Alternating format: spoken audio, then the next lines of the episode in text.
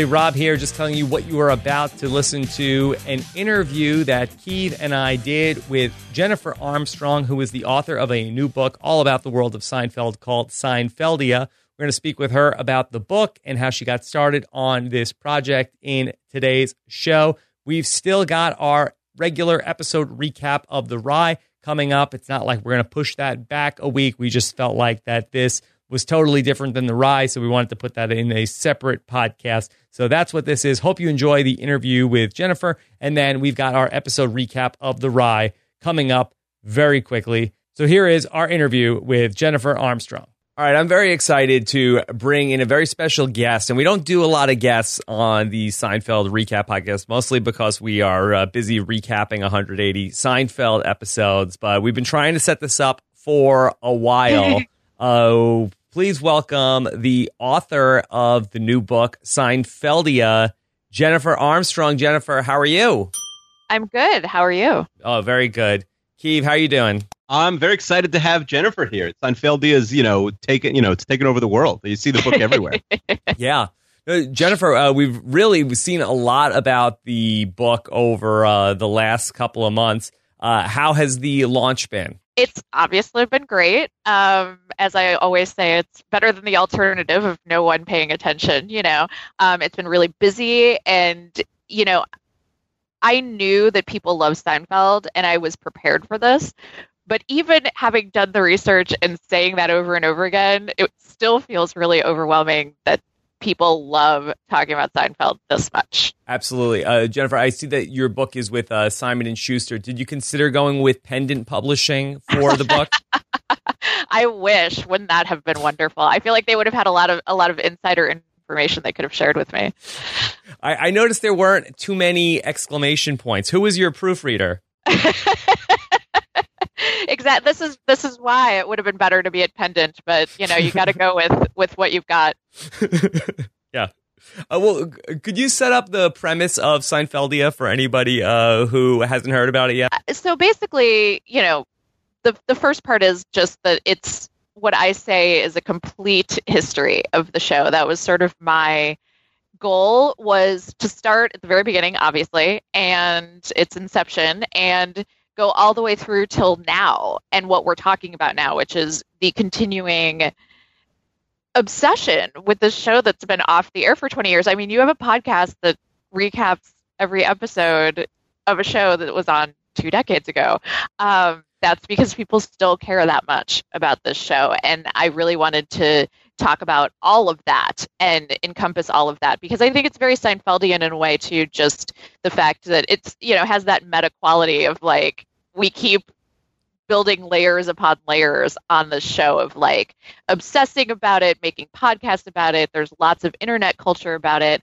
Um, there are still, you know, Kenny Kramer's still giving tours of Seinfeld sites in New York City, and the soup Nazi's still out there doing his soup Nazi thing for a living. So um, it's really wonderful, and I think the show just keeps building on itself, and that's what the book is about. Yeah, to be fair, nobody asked us to do this recap podcast. We just we we took it upon ourselves. But that that even even that, like I mean, even if you were the only two guys, I guess it wouldn't maybe be book worthy then. Um, but you know, yes, um, it shows your passion, and, and I think that you get enough reaction that it also shows how much people love to just keep thinking about the show. Yeah. Book worthy is that your own term to describe uh, whether or not something uh, belongs in the book or not? That's exactly right. And um, yeah, I, this I guy, he's not book worthy. Right? No, it totally it totally works because um, it's really actually true. In addition to um, being like sponge-worthy, which is one of my favorites. So yes,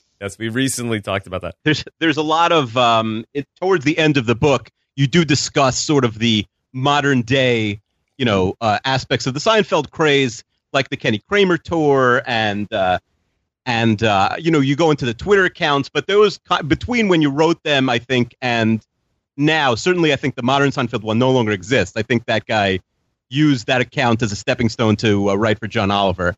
Yeah, um, that's so- exactly right. They, they've they've sort of stopped. I mean, and it's funny. I encounter Josh all the time, Josh Gondelman. Um, who was one of the two founders of that. And because um, what happens is people keep putting us on panels together, and they're always it's adorable. They're very excited. They're like, "You're never gonna guess who we got." I'm like, Josh Gondelman. um, we're everywhere together, and uh, yeah, he's working at Oliver now, which is sort of a full time thing. And you know, also, I think they felt like you know we we handled that. We ran its course. Like, there's only so much more you can do. Though Seinfeld 2000 still still doing his thing. yeah. Well. but maybe for the uh, the second version of the book, since it seems like it's selling so well, you throw in a whole thing about all the podcasts about Seinfeld. I might. I mean, I'm actually no. I was I was sort of thinking about. I, I'm going to say this out loud and never even told my publisher yet. But I was really thinking about like when paperback comes out, doing a new introduction that talks because I've encountered so much even more Seinfeldia just by going out and promoting this book, which is really wonderful. Yeah. Jennifer, what made you, um, you know, like we decided to do the podcast sort of around the 25th anniversary. Mm. But what, other than just being, you know, a, a, very serious Seinfeld fan, like what was really the light bulb? Like, hey, I'm going to write a book about about Seinfeld, and and and and like, and how did it become the exact type of book that uh, you know it ended up being? It's it's such an unromantic story because of because I think this is this is why you want a niche as a an author. But you know, I write about TV history. Um, my last book was about the Mary Tyler Moore Show, and it, that was really kind of for me. That was my career light bulb moment of like, oh, this is a thing you can do. You know, you can like pick a show and essentially write a biography of it, and people seem to like it. And so it then it just becomes like an obsessive constant thing where you're like looking every show, every rerun you watch, whatever. You're like, could this be? Could this be? Um, could this be a whole book? And actually, very few shows live up to that standard, book worthy. Very mm-hmm. few, shows live up to the book worthy standard. Um, you can love a show, but that doesn't mean there's a whole book because you need a, lots of stories to tell. I liked this one because, as we talked about, it goes all the way till now. And that's good for storytelling. It's also good for you know relevance um, you know you can pick a lot of shows from a million years ago that maybe you know were great but nobody necessarily wants to keep talking about them um, so that's the delicate balance and there are very few shows that live up to that and I, I don't know if any show lives up to it better than Seinfeld, though let's hope Sex in the City does because that's my next one. Oh, okay. Um, oh, I was going to ask that. um, I, I would put my money on Friends, but I, that actually makes sense. Yeah, I mean, Friends. I, I, I, I shouldn't say this out loud, but I've been sort of saying it now. Um, that it was like sort of my nightmare that someone was going to somehow cajole me into writing a book about Friends. Um, not because I don't like it, because I do really enjoy it, and people still love it. I just it, it doesn't have the same story feeling of Seinfeld. Like Seinfeld was this great, you guys know the story, so you understand like it's this underdog story. It's like this show that kind of shouldn't have been successful at all and becomes this like the biggest hit of the 90s whereas friends is like oh do people enjoy watching beautiful people say funny things on television what a surprise um, you know it's not as surprising a story um, to tell with with all of the different elements so um, this really you know does it plus it's all of the things you know they touch on issues and the quotability and the ongoing weirdness, I think, of the fandom as opposed to just like straight up, hey, there's some trivia or whatever. Um, it just Seinfeld really has a lot of nooks and crannies and interesting characters that you can get into. One of the uh, you know things that we've sort of come across as we've tried to do a few interviews, although we found that interviewing the actors, there's not usually a lot of a lot of insight they give, but interviewing the writers, there's a there's often a tremendous amount of insight. And in, in your book, I'd say one, you know, the heart or one of the hearts of the book is really Peter Mehlman and a lot of the writers telling you great stories that no one's ever really put in print before. You know, just the idea of like that there was never really a writer's room and and you know th- that they're sort of camping out outside Jerry and Larry's office, uh, you know, basically to to have their pitches heard. But the, you know, the the hard thing about writing a book like this, which is you know similar if you were to write a book about like the Beatles or something, is that it's basically impossible to speak to the principal for, right? Yeah, I mean, thank you. I appreciate your the, see you you you have insight into this. Most people are like, why didn't you talk to them? Um, you know, um, they don't. Eh, my feeling that I got from them, they were actually like their people were really nice and um, you know. Did you come close of, to any of them?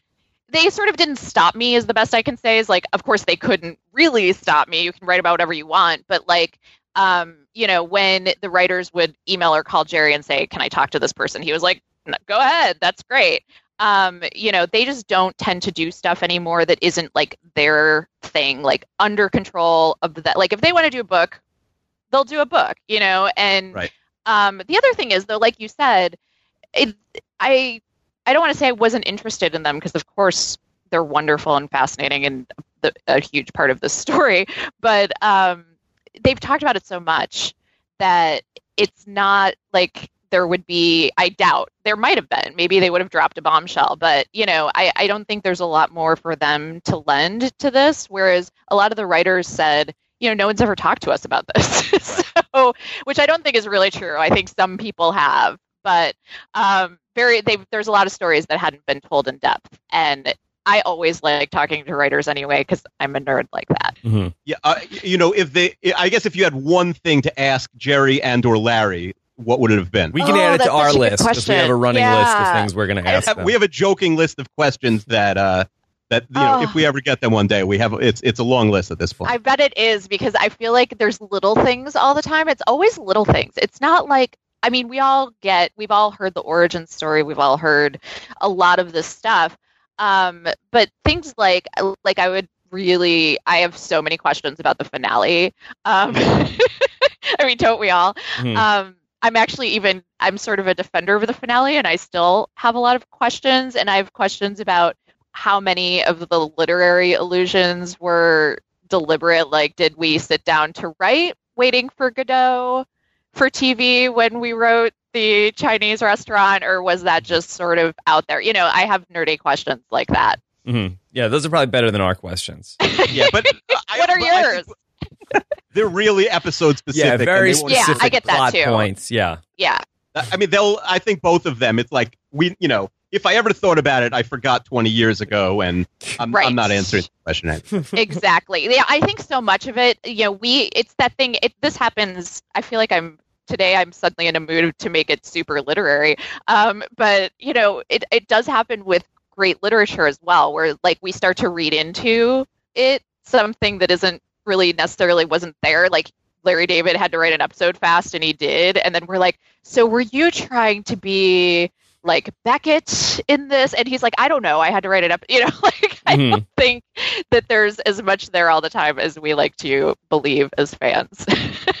Could you touch on what your process was to begin this? Did you start with the episodes or did you have like a list of people that you wanted to talk to? Because I don't even know where you would begin this assignment. Yeah, it's it's always scary and I'm going through it now with my next book. So it's like and every time I'm almost like, "Oh my god, what have I done? Why am I doing this? This isn't going to work." You know, it's always there's always like a moment of terror um once I've sound, signed the contract. But I sort of have a little bit of a, you know, process now, which is that I start to watch. I think that's probably the first. It's easy. It's like the easy thing you can do. You're, everyone has access to this. You can buy or rent or whatever you need to do. Um, so I start watching. Um, I start binging the show, and um, usually I've written some kind of proposal outline thing for my publisher anyway. So then I'll kind of get that out and start looking at it and looking for obvious people to interview and making a list. And then I'll start, you know, getting in touch with the people who can get me to the people and see what starts what starts to stick and what starts to gel. Um, this around this time I'll also be if there's other books I need to read or you know other related shows I need to watch that sort of thing I'll start doing that. Um, then it just becomes like you kind of start following whatever starts sticking. You know whatever is both accessible and interesting to you um, if there's something I can physically do, I like to do that. You know, so go on the Kenny Kramer tour um, or something like that, and just you know, you start to really just soak up and become this incredibly annoying person who um, does nothing but soak up this one show, and so everything I say then at that time, Mhm. you know, actually at the soup Nazi place, blah blah blah, you know, whatever. Like it just becomes very very annoying. Um, but you know, there are worse jobs in the world. So from there, I just start to like collect as much as I can, and then look for ways to make it into a, a cohesive narrative from there. Uh, Jennifer, what was you know? So again, you spoke to a lot of writers from the book, and some you know, like Mehlman, were there for a long time. One of the interesting things I found, uh, you know, that you talked about was like they they would take some of these writers and squeeze like one or two episodes out of them in season three or season four, and, uh, and and you know, and then literally discard them after one year, and you know, and for them basically never to be heard. Some of them, you know stayed in sitcoms. Some of them were never heard from again. But like, what were you know what were one or two of sort of the the best like you know we're just going to take this thing from your life and and and that's it goodbye yeah the, i talked to a few writers you know and this is one of those where it's sort of luck in some ways it's like you happen to reach out to that writer who happened to be available um, and willing to talk and yeah i talked to a couple of them who were just you know Bill Masters was one of the earlier writers who was on for just a season. Um, and I liked his story because it's kind of like it's this beautiful little extraneous thing where like it all it saved his life at the time. Like he he had no job, his wife was pregnant, like all of this stuff was going on. He had moved out to LA to be a writer and like kind of had all these things that almost happened but didn't. And then he had this job and he he wrote um oh crap it's the the alternate side parking. Is it called the alternate side? Yes, I get all yes, the parking yes, ones mixed up. Um, so he wrote that one. Um, it had that's actually one of my favorites too because he had originally had that idea for a spec script for the Cosby Show of all things. Um, Whoa. He had he had been the warm up at the Cosby Show, um, and he had I I don't remember if he ever completed it, but he had tried to write a spec script for that because he was there and he was going to use this alternate side parking, and that's what he ended up pitching when he um, got Larry David's ear, and that's how he got the job. So he was there for a year, and it really, it it you know it was he just needed a job first of all, and it was a great experience. And he went on to write for like Grace Under Fire and some other places, and he's still writing movie scripts. So you know, worked out fine for him, but he was definitely one of the first that kind of experienced that okay, it's been fun. Thank you for your two stories. Um, he also was a co-writer on the movie theater episode where they're wandering around, um, trying to find each other. So, um, you know, so that was that was good. And i think we all know Fred Stoller's story, but I still Mhm. love it and him. Um, because he, to me, it was so wonderful that he's been willing to tell his sort of sad story of trying to write for Seinfeld and failing mostly. Um, but even the failures, they're like episodes we remember, right? Because he wrote the soup, um, and we all, I, I think we all remember that because soup doesn't count as a meal. Mhm. Um, you know, in the monkey episode. So like he's still got some good ones, but he has this sad story about how hard it was. And if he wasn't willing to tell that story, I don't think we would have gotten the same insight into the writing process. You know, it's like it helps to see Mehlman just he he just worked there. Like Mehlman is brilliant and he knew how to do this thing for some reason. He could write almost like Larry David, you know. And could it looked easy when he did it. But when when Fred tried it was like not not as easy and it really showed what a strange and difficult process it was to write for that show and I really appreciated hearing about that. Yeah, there was like legitimately bullying that you one of the more sort of interesting uh, things that you kind of uncovered in reporting is that you know it was very clicky it sounded very high schooly this you know writers room or i guess it wasn't a room so just the whole group of writers. But there was legitimate bullying and and you sort of uh, you get into that. Uh, I, I I mean I don't know if you named names to to quote uh, you know a Seinfeld episode of doing the bullying but I think you could probably read if I remember correctly I think you could probably read between the lines on at least some of it if you're Yeah, Okay, I felt I did feel that. I felt I mean Fred Fred just has that kind of life and personality, I think, where like even he was talking about even like even Larry David kind of like sweetly bullying him if that's if that's possible, right? Like he where he he was Fred told stories about Larry saying like, you know, you have to pitch me more and then Fred would pitch him something he'd be like, That's a terrible idea. But you should, but keep pitching me more. Like he was trying to encourage him, but also like he'd be like, No, it's stupid and terrible. Um and uh, you know, toward the end of the show, there were definitely these like there was like two cliques um, among those writers of the last two seasons when Larry David wasn't there, and it was definitely like you kind of had to like pick one, and you know, it, I, I'm not sure which one was the cooler one. I'm Mhm. sure they both think they were, Mhm. but there was definitely this like high school feeling that ended up happening because of the fact I think. I mean, maybe it would happen anyway, but I think because of the fact that they were sort of all on their own, you would have to find allies. And um, something that Fred really struggled with, definitely. And Fred Fred had this one ally that he he talks about um, that he calls his the the mentor, but kind of facetiously because it was this guy who kept like trying to pretend he was Fred's mentor, but really kept undermining him. It's kind of Seinfeldian in, in itself, you know. Mm-hmm. Uh, you know, we're in the middle of season seven, Jennifer, mm-hmm. uh, and obviously a big storyline is Susan. Uh, do yes. you have any? Do you have any takes on Heidi Swedberg or Susan? And like, you know, we we seem have to have come across just this like she's a little bit in over her head. She she was there for a couple episodes. She was never really meant to be this fifth wheel, and now she's sort of there. And when you watch it episode by episode and analyze it, uh, you know, the way we do, you notice like, oh, she's you know, she has two lines in this episode. She has zero lines in the next episode. Like, do you have any do you have any hot takes on on Susan? I'm obsessed with Susan. I like to imagine um like an alternate universe where Susan has a tragic, you know, has her own tragic like movie about her life and how this one man came along and ruined her entire life. Um, because it would be very sad if you told this story from Susan's subjective point of view, right? And then she dies at the end. It's a tragedy. Um, but you know, I think it, it's we all know by this point the sort of stories like Jason Alexander has has told out of school and then tried to take back and tried to you know, yeah. all of this about how like the reason you know but I do think it's interesting that it sounds like part of the reason that they even wanted to use this her and this character is like oh you guys don't mesh at all. This is perfect right? Like that's what Larry David was going for is like you have no chemistry this is fantastic. Let's go with this as your major long term relationship because you have no chemistry. Um, so I guess it was doomed from the beginning, and that makes total sense. I kind of love that. I, sort of, I mean, I guess it makes me a Seinfeld fan. I kind of love that they kill her in the end, and everyone's like, eh. though I, I, you know, who knows how, how that feels as a person, but um, I do think it was it was one of the great moments of like the show can really, really, really do anything at this point. Um, and it's it's funny to to now know the backstory of that. Right. I think when it was going on, no one had any idea. They just assumed, okay, you know, nobody lasts forever if you're not in the core four.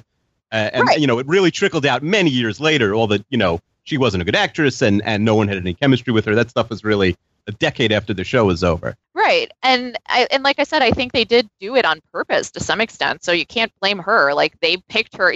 She's she was supposed to just be this like executive in those meetings. You know, they picked her because like, oh, she looks like if we put a suit on her, she looks like a nice executive lady. Um, and then they sort of picked her out of the crowd to be George's unfortunate long-term relationship. Um, and how else was that going to go if you really look at look back at it? Like of course it's going to be a tragedy in the end and like you said um, you know it could be even sort of symbolic. Like of course she's going to die. She can't she's not going to join the crew. Like she's not going to join the core four. Um, so and he's not going to have a successful what he's going to have a wife? That's not going to happen. So this was this was the only way out. Uh, jennifer if you know n- now that the book was written and you know you get a nice write up in the New York Times and it's all over the New York Post and uh, you know people know that it exists and I'm sure people uh, like you said uh, really you know sort of hit you up afterwards and told you stories. Is there anything that didn't make the book that you know that someone told you was like oh that would have been an amazing story for the book and I heard it sooner? Wasn't book worthy. I don't think so. Yeah, I don't think I don't think so far that's that's happened. Um, but we'll put it in a future edition if that does happen. Listen, hit guy, write Seinfeld writers, hit uh, hit Jennifer up with some the good sequel. stories. Yes, second edition. The sequel. Absolutely, I've been hanging out with them a little afterwards too because you know we we did an event in Los Angeles with Peter Mehlman and Fred Stoller and Bill Masters, and uh, Peter Mehlman has done some radio stuff with me. So um, so hopefully they would have told me by now if there was anything to tell me. Jennifer, I know your next book is the Sex in the City book. Is there a crossover? Like, what's the cross section in the Venn diagram between Seinfeld and Sex in the City? Well, the obvious one is Kristin Davis. Um, she was one of Jerry's girlfriends. She's the one with the toothbrush. Mm-hmm. Um, so I'm surprised there aren't more like women. You know, they like Jerry dated all the women um, so I'm surprised that he didn't somehow date all four of those actresses on that show. Um, and the New York thing is really interesting too. Um, I actually think that there's this Friends, Seinfeld, Sex in the City thing together, they made like millions of young people move to Mhm. New York City with like completely weird expectations about what was going to happen. Yeah. Sitting around drinking coffee or mimosas. Right, exactly. Completely different ones. I feel like the Friends and, Se- and Sex in the City visions are a little closer um, to each other, and Seinfeld is is strange, but a little closer to real life. Like I never watch Seinfeld and think, as a New Yorker, oh, that's not right. Um, obviously, you can tell that it's a set, but you know the the ideas behind the plots feel very authentic to me to New York in a way that maybe Friends and Sex in the City don't always quite do. hmm Yeah, they make more of a concerted effort for New York, although you know they do make New York seem like a town that has two thousand people in it max. Yeah, yeah. Well, I don't Everybody know, knows each other. but like I don't. My experience of New York is is laughably close to that. Like I feel like I'm always saying, like, are there nine people in this town? Like, how do I actually run into people that I know? It's bizarre, and I guess it's because we probably all stay pretty close to our neighborhoods and stuff. But yeah, it does. Maybe make it's an Upper West like- Side thing. Yeah, it makes it seem like there's like two people. Um, and you know, they're they're the smallest town in the world. I think that's part of its charm though too, is like having that feeling of of a world that has consistent characters as, as opposed to other shows where just like somebody's a one off and never shows up again. Like no, the, the you know, if you go to the same deli all the time and you go to the same laundromat all the time or whatever, you know, so I kind of love that. All right. Well, Jennifer, thank you so much for coming on with us. If people want to get their hands on Seinfeldia, what's the best way for them to do that? any play that's it's everywhere, as you said. Um, Barnes and Noble, any place else books are sold these days. Do we have those other places? Um, Sure. independent bookstores and uh, definitely Amazon and and all of those usual suspects. Okay, so we'll definitely put up a link on the website where people can go ahead and check that out. And Jennifer, uh, so great to chat with you. Thank you for having me. Of course, you can follow Jennifer on Twitter as well. JMK Armstrong, verified on Twitter. Very nice. Oh, verified. Well done. Wow. I know that was that was a big that was that was like the big development after. I'm gonna go write a book. Yeah, Yes. well, it's you got to be a, t- a bestseller.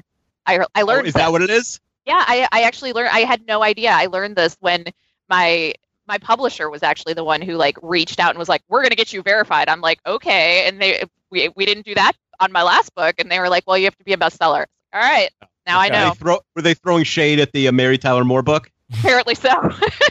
I, it's amazing that when you write, you know, and I, um, I actually like Mary Tyler Moore. I wasn't alive, and I don't think when it was on, but it is a really good show. But it's amazing, right? When you, you know, sort of, uh, I'm sure that book is just as good as the Seinfeldia book. it but, like. I swear. Seinfeld is so popular. Yep. Yeah. it's it's really no we were just talking about i just had a, a meeting at my publisher and we were really just talking about this and they were a little like they were more surprised than i was um my publisher like the actual publisher person jon karp was like you know you did just a good just as good a job on the last one and i, I and i was like i could have told you but i didn't want to overpromise like i didn't want to go in there you know six months ago and be like i'm telling you Okay. this is going to be a bestseller but i kind of felt that way just because i know how people feel about seinfeld um and I understand that there's a difference between that and the Mary Tyler Moore show, even though, you know, a lot of women have a very deep personal connection to that show in particular, and that's what I focused on. It's it's not the same as the way that Seinfeld just uh, excites people so much. Well, Jennifer, we're going to correct that. Keeve and I are going to be starting up the modern Mary Tyler Moore Twitter account after this podcast.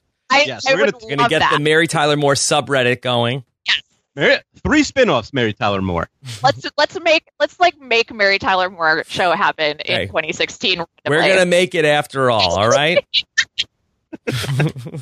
all right. Jennifer, thank you again so much for coming you. on. It was great, greatly appreciated. Best of luck, okay? Thank you so much. All right. Take care. Bye. All right. There you have it, Keeve. Jennifer Armstrong, author of Seinfeldia. Yeah, you know, it's crazy how Seinfeld is, uh, you know, it's really hasn't slowed down. I was thinking, you know, I love The Leftovers. You watch The Leftovers, right? Yeah. And it's it's a very good show. Some people think, I think Alan Sepinwall, every year it's on, is listed as the number one show. Only been on two years, but yeah. Yeah, both years it was his number one. Uh, a rerun of Seinfeld does two and a half times the amount of viewers as the new episodes of The Left. Yeah. It's for like if you if we were able to like count up how many people have watched Seinfeld, it would be uh, you know it would explain how Jerry has so many cars. That would explain it and why he can do so many web series of uh, driving those cars. and not and not speak to us uh, on this podcast. Yes. Yes. All right. Well, Kiva, very fun to talk to Jennifer. Lots of great insight. Of course, uh, we'll have the link up where you can get the book. So the next podcast you're going to hear is going to be Akiva and I as we get into our recap of the Rye. Spoiler alert: I really love this episode. Yeah, the rye's great. Can't can't dislike it. Can't go wrong with the Rye. Uh, if you're still here, we do appreciate your feedback and your star ratings. That uh, we're slipping with our with our comments and our star ratings. That I guess the, the show is must have fallen off in terms of quality, Kiva. Or maybe just everyone who listens has already given us a rating. Yeah, that's possible. Also, we sort of uh, announced that we are looking for that at the end of a two-hour podcast. So I think that we probably have a lot of people that uh, are probably by the time we get to the emails are probably already turning it off. So if we're that lucky that they make it to the emails go to postshowrecaps.com slash Seinfeld iTunes for the page where you can go ahead and subscribe and leave us uh, feedback and star ratings. We greatly appreciate that. All right? Yep. We're star worthy, right? Uh, at least four star worthy. at least four star worthy. All right. Uh, so, uh, very excited to get into the rye. Take care, everybody. Bye.